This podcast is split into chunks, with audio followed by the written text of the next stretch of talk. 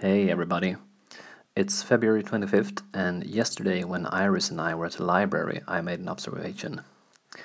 At least half of what I would call the best shelf space in the library was dedicated to science fiction and fantasy literature, and the windows were also full of sci fi and fantasy. Compare and contrast that to how I, 15 to 20 years ago, had to go to the back of the library to the very small shelf that sci fi and fantasy shared and how I tried to convince the librarian that yes, there was indeed a sci fi franchise called Star Wars, and there were indeed some books in it that I thought they should get for the library. So, genre fiction has indeed made a great journey from niche to the mainstream in the last decade or two. It should be noted that the library I visited yesterday was not the same that I used to visit when I was in my early teens. Maybe this library here in Falun has always been this good when it comes to sci fi and fantasy, but I doubt it. What about you, dear fellow microcasters? What do you think?